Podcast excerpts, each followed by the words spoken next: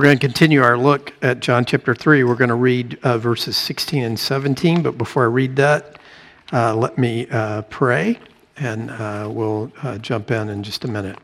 Pray with me. Lord, uh, we rejoice today and we worship you because as we've sung, you're omnipotent and you're wonderful. And Lord, let it not be missed by us that you're wonderful because you love the world. And so we are so grateful for that today. And I pray that you would help us um, and change us uh, by uh, that truth, by giving us life, giving us faith, uh, and giving us assurance today of your love. We ask this in the name of the Father, Son, and Holy Spirit. Amen. Uh, so John 3, 16 and 17, it's in the bulletin, also up on the screens behind me. This is God's word. We should hear it and respond to it as such this morning. For God so loved the world that he gave his only Son, that whoever believes in him should not perish, but have eternal life. For God did not send his Son into the world to condemn the world, but in order that the world might be saved through him. Uh, so, what are we to make of the world, right? When the people in the church talk about the world, we tend to think about it in a negative way. We talk about it as a bad thing. We talk about it as something that wars against us. We talk about it, and we, our posture towards it is oppositional. Whereas what we see in this text is that the, the, what Jesus wants Nicodemus to hear and me and you to hear today is that his posture towards the world is love. Uh, before I lose you, let me say this that one of the reasons why we lack power is because we don't love the world.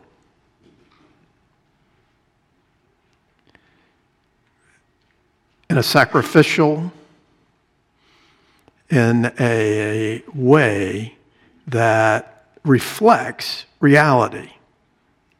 Because the truth is, the world, as we read in this text, is exactly who you and I once were, fully. Uh, when John uses the word world, what he means is that which God created for his own that exists in rebellion and disobedience against him. You were that. And that still clings to every one of us. And uh, except for the intervention of God, we would still be very much rooted and grounded in the world. Now, one of the things that I uh, am fully convinced of, and uh, Luke, you can put my notes up, is there are a million ways I could talk to you about the world and the sin and the depravity that is evidence in the world. But I want to do it this morning by talking about something that every one of you at some time or another interacts with, and that's shopping carts. I know that's silly. I could talk about the horrendous technicolor sins that are uh, around in the world, but that would only tempt you to hate the world because you wouldn't see yourself as being affected by it. Did you know that there are dissertations written about people's behavior with shopping carts. I find that I interact with the world, uh, and I find that I interact with the world in me often centered around shopping carts, for instance. You come into the grocery store, and because of the pandemic, what do you have to do? Well, you have to wipe off the shopping cart. Now, of course, the person behind you, their groceries are more important than yours, and therefore they need you to get out of the way and hurry up. And they get irritated at you and they bump your shopping cart. Well, you bumped my shopping cart, you violated my space, and I'm ready to not be like Jesus, but to condemn you forever because you bumped my shopping cart and your groceries were deemed more important than mine. But it gets better in the parking lot. I was thinking about, you know, these great testimonies that we've had where we people are having these great moments with Jesus. I have some pretty terrible moments with Jesus in the parking lot of my grocery store. One is I get so bummed.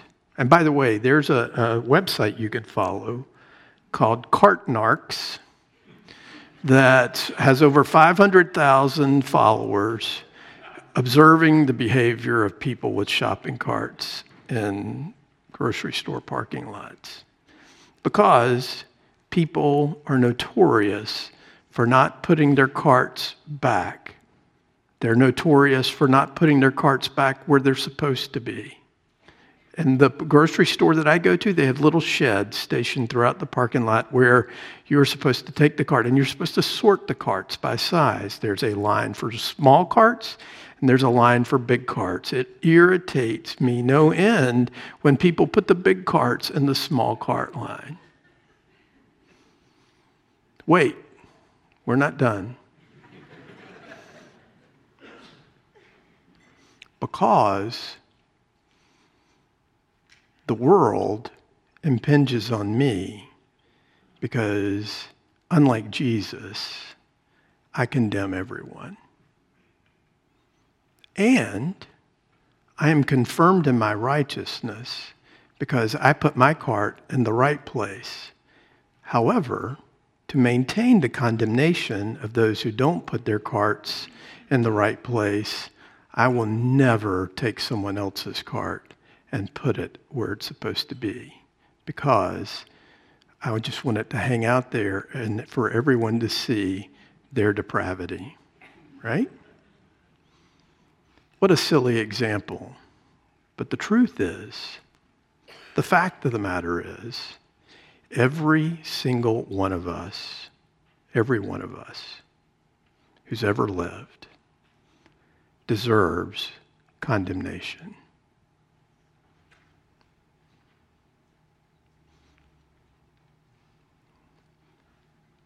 And that should catch us up short this morning. It certainly caught Nicodemus up short because Nicodemus came to Jesus thinking, oh, you know, you do these miracles and you have these interesting things to say. And Jesus basically says to him, Nicodemus, you are a dead man. And unless the breath of God blows into your heart and your soul, and unless you see me and receive me as I am, you will remain dead, a part of the world that is in active disobedience and rebellion against its creator. So part of the problem that we have with this, and one of the reasons why this catches doesn't catch us up short, is the way we tend to think about Jesus' ministry is, is that we think that that Jesus was, uh, you know, because the fact is Jesus was not sent into a neutral world where some of us become anti-Jesus and some of us become pro-Jesus. That's the way we tend to think about it. That's the way we tend to think that it works. It's not like that, right? Because the fact is, we are all under a curse because every one of us has sinned. Now, we, we tend to minimize that sin and we tend to look at it in a, in a small way. But I was struck this week in my Friday morning group. We're doing an in depth study of Romans, and one of the things that you see about that is inherent in every one of us, inherent in the world, is the suppression of the knowledge of God that, that is all around us because we can't stand the thought that we are accountable to someone for who we are and how we behave. And so we suppress that. Jesus sees that, and that is precisely the world that Jesus loves. That is precisely the world that Jesus comes, as we read here, to save. Because that persistent state of rebellion against God is what Jesus says in this text is perishing. We are perishing. We are disappearing. We are dying, dead, unless God intervenes on our behalf. Next slide. So, what we, what we need to understand about this is, is that Jesus came not to make neutral people into pro Jesus people, but to make guilty people non guilty, condemned people not condemned, and to make dead people eternally alive. God does not owe anybody acquittal or life. That Jesus came to offer it and that some accept it is all undeserved grace. So, what Jesus is getting at in this text in his interaction with Nicodemus is that the point, the issue for every single one of us is Jesus.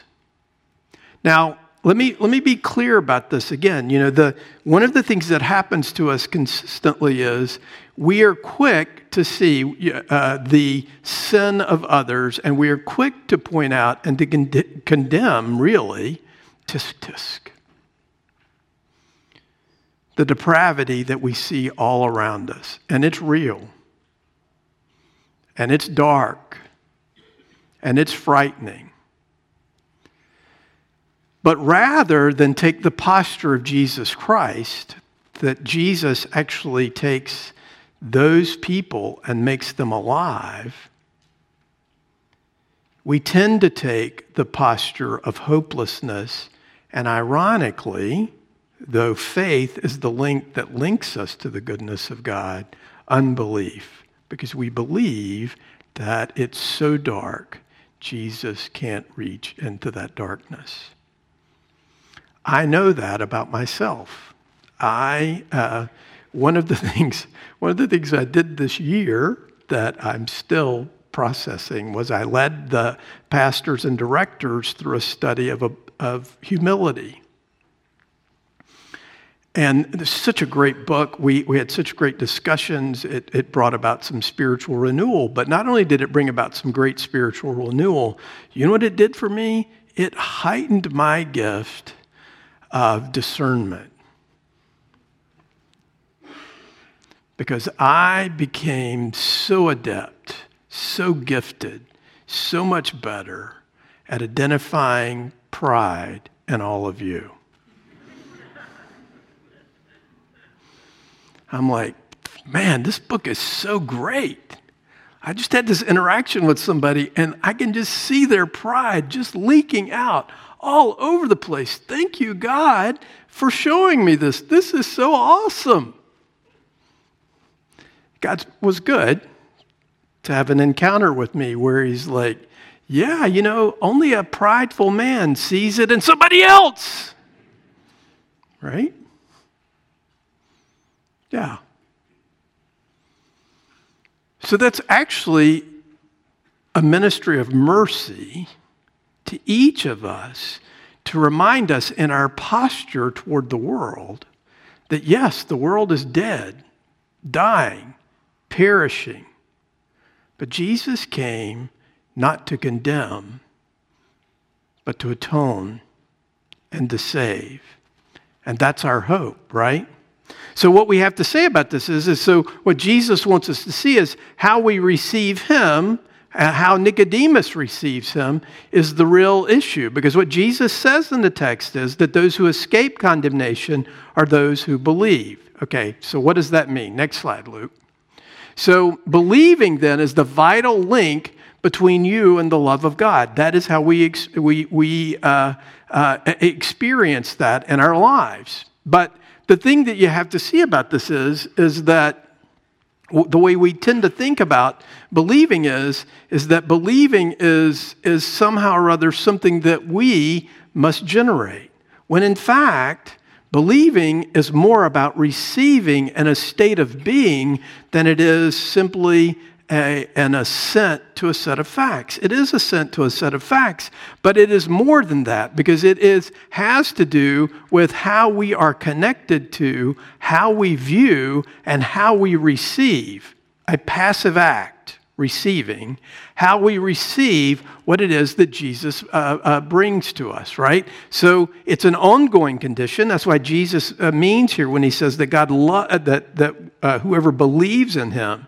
It is something, and so the, the fact is, the way you may think about that is, I would guess that for many of us, throughout our week, throughout our days, throughout our hours, throughout our minutes, there are plenty of times where you and I act and behave in such a way that it doesn't look like we believe when we're overwhelmed with hopelessness, when we're overwhelmed with fear, when we're overwhelmed with hardness, when we're overwhelmed with impatience, when we're overwhelmed with hatred, disdain, despair.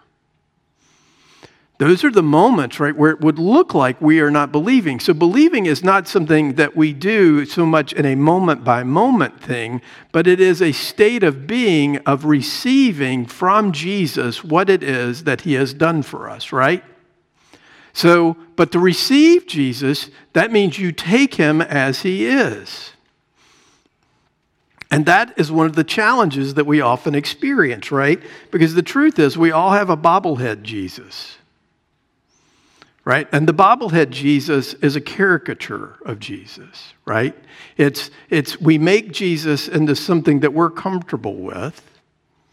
We make Jesus into someone who uh, exists for our happiness and for our fulfillment and uh, to give us a better marriage and to give us a better career and to give us a better life and to give us all of those things. And while certainly that's the those things are, are worth thinking about and thinking about. The fact is, what Jesus gives us is his life for ours so that we who were dead by his death may become alive. That we might be changed and that our eternal destiny might, the trajectory of our lives is completely redone, right? Now, it's important that we believe that we that we see this Jesus for who he is, but don't make the mistake that we often make is that believing is somehow our job in the sense that God does this, now it's up to me to believe it. Dead people don't believe anything. Right?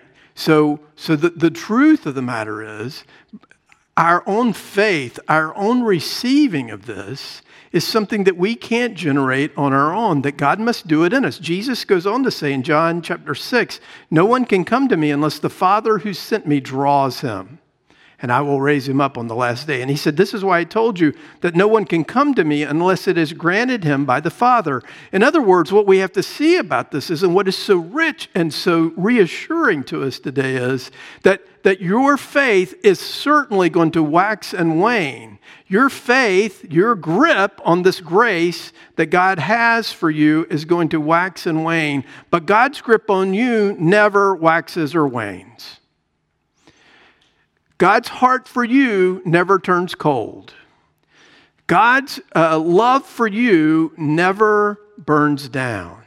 His commitment, His covenant, His faith, based on His character, is always passionate towards you, right? And so, even when we squirm against that, even when we act as if He doesn't exist, even when we act as if we are our own lords, He still is pursuing us. And His, his love never grows cold because he's the one who drew us. And if he's the one who drew us, and he is the one who gave us the gift of faith, we can rest assured today, praise God, that we can't lose it because he gave it to us. God doesn't take back his gifts. Uh, he is profoundly faithful, determined, committed to us, right? And so he does the work for us that we could never do ourselves by drawing us, by making this, this reality that we are sinners, that we are a part of the world living in rebellion against God. And he makes then uh, his grace, his mercy attractive so that it draws us to him and gives us life. Next slide. But you see, the thing that we have to see about this and what, what, what has to motivate us and, and change us and reorient us is that that is where, as Jesus speaks to Nicodemus and he speaks to you and I today, is we have a place to be assured, that we have a place to rest in, uh, uh, in the work of God for us, even when our faith is weak. Because if, if how you're doing with God or how God is doing with you is dependent upon how you are believing or the quality of your faith, then in the chain of redemption, the link that links you to God, you're the weakest link and you will break. But if God made the change, the chain in and through the work of Jesus Christ, you can rest in the knowledge that that chain will never break. Calvin says this, but it is not yet clear enough why and how faith bestows life on us. How does that happen? Whether it is because Christ regenerates us by his Spirit so the righteousness of God may live and flourish in us, what a rich thing. Or because cleansed by his blood, we are accounted righteous before God by a free pardon.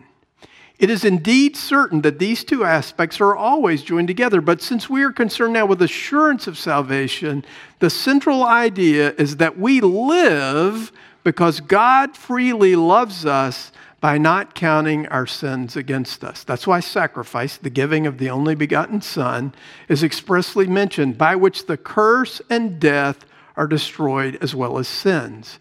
This teaches us that in Christ we recover the life we lack in ourselves and here's the kicker for me for in this wretched state of humanity, redemption precedes salvation.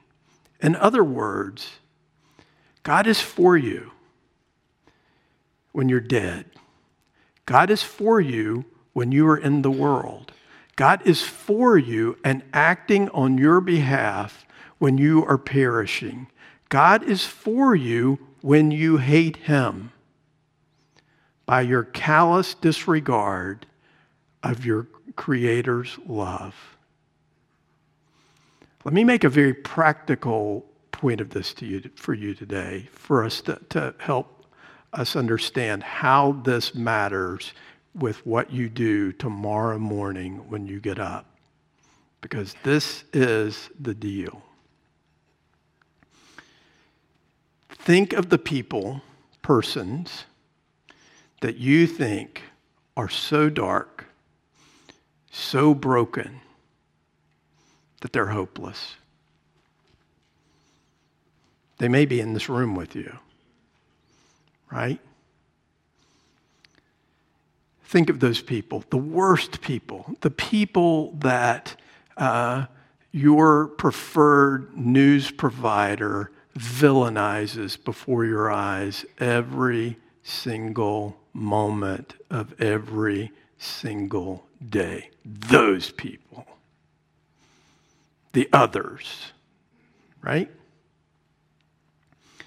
And you think about them and you think, how in the world could I have a posture like Jesus' posture of love for those people? They don't deserve it. They're the worst. Yes, maybe. Oh, my friends,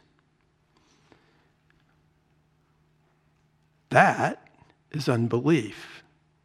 And the reason why I know that is unbelief, because you believe.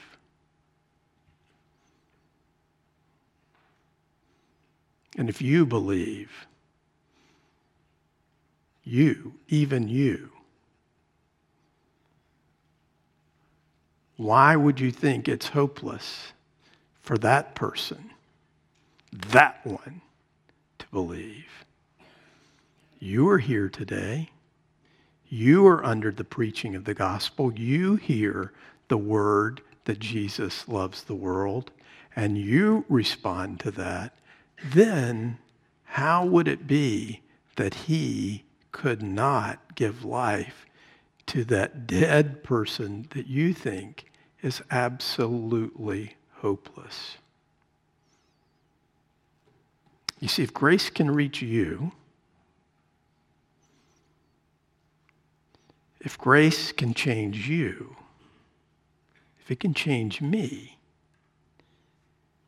then no one is beyond the pale of the love of God in Jesus Christ.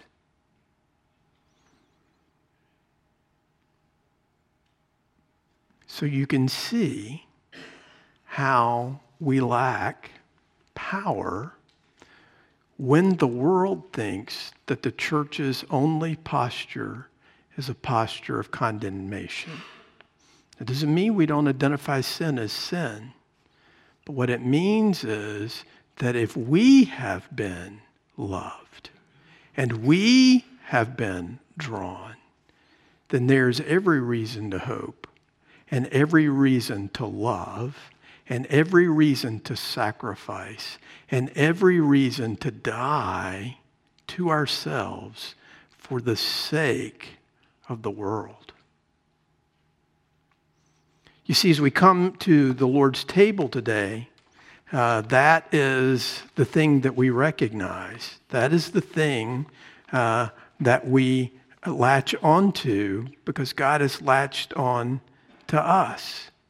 You see, when we read these words, for I received from the Lord what I also delivered to you, that the Lord Jesus, on the night when he was betrayed, the context of this meal that we eat, the context of this sacrament that we celebrate, is the actual betrayal of the only true person who ever lived he took bread, and when he had given thanks, he broke it and said, This is my body, which is for you. Do this in remembrance of me. In the same way, also, he took the cup after supper, saying, This cup is the new covenant in my blood. Do this as often as you drink it in remembrance of me. For as often as you eat this bread and drink the cup, you proclaim the Lord's death until he comes. The posture that we have towards the world is the cross of Christ. Paul said that his message was Christ and Him crucified. That's our posture. That's our hope. That's our assurance in the darkness of the world. Whoever therefore eats the bread or drinks the cup of the Lord in an unworthy manner will be guilty concerning the body and blood of the Lord. Let a person examine himself then, and so eat of the bread and drink of the cup. Look at yourself, but don't look so much at your behavior, but look at the motivation of your heart. For anyone who eats and drinks without discerning the body eats and drinks judgment on himself. That is why many of you are weak and ill, and some have died. I, the worst misapplication of that text I ever heard in my life. I was at a church that was going through a difficult time, and the pastor got up and he read this text as they were getting ready to eat the body and blood of Jesus Christ, as they were ready to proclaim the Lord's death for their sins. And he said, I'm going to ask the ushers to get ready because some of you might fall over dead this morning as a result of this. I thought, they, somebody needs to get up on the stage because it might be you. Hmm.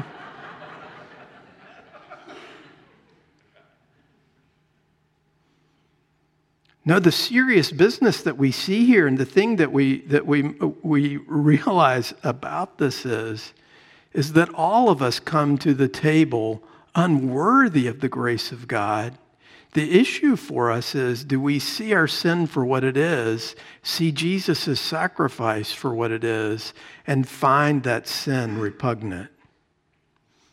That's why many of you are weak and ill, and some have died. But if we judged ourselves truly, we would not be judged.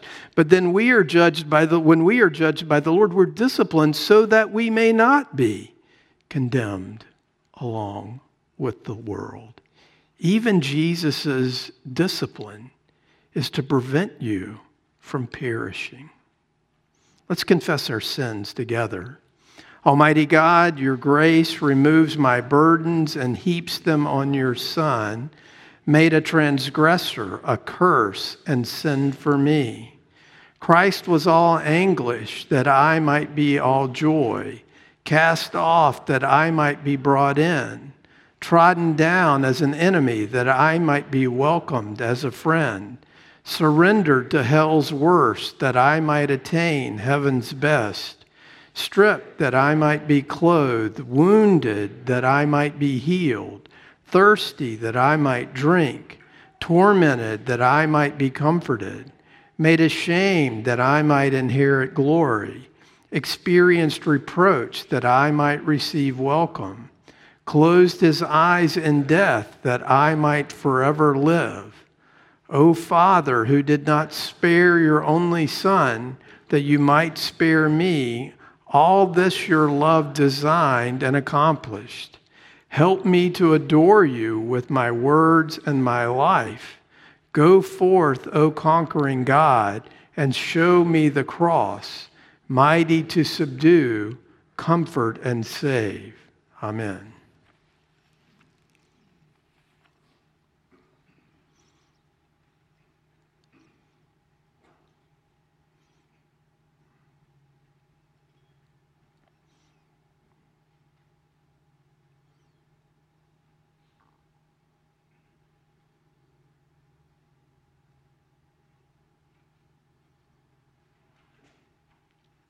Jesus said to them, Truly, truly, I say to you, whoever hears my word and believes him who sent me has eternal life. He does not come into judgment, but has passed from death to life. On the night in which he was betrayed, the Lord Jesus took bread and he broke it, just as I do now, ministering in his name, and he gave it to his disciples. Our hope today is in a crucified Savior. Our hope today is his life for ours, his death for ours. That is what we trust, and that is what we hope. And that is what we celebrate when we eat this bread and we drink this cup. God gives you something you can hold in your hand and see and taste and smell as evidences to you that Jesus Christ really lived, really died, really rose again, that your sin is real, but his sacrifice is greater. That's our hope. If, your if your hope today is in the work of Jesus Christ for you, you have rested in that, you have received that, and you proclaim that to a body of believers somewhere, he welcomes you. He extends, throws open uh, his arms to embrace you, to greet you, and to pull out a chair for you at his table so that you can enjoy fully all the things that Jesus lived and died to give you. Uh, as the elders come down front to assist me, let me remind you that the outer ring is wine, the inner rings are grape juice. Underneath uh, each cup is a tiny gluten free wafer. Um, if you're unable to come down front, raise your hand and we'll see to it that you get served. Once everyone has been served, we will uh, eat and drink uh, the elements together.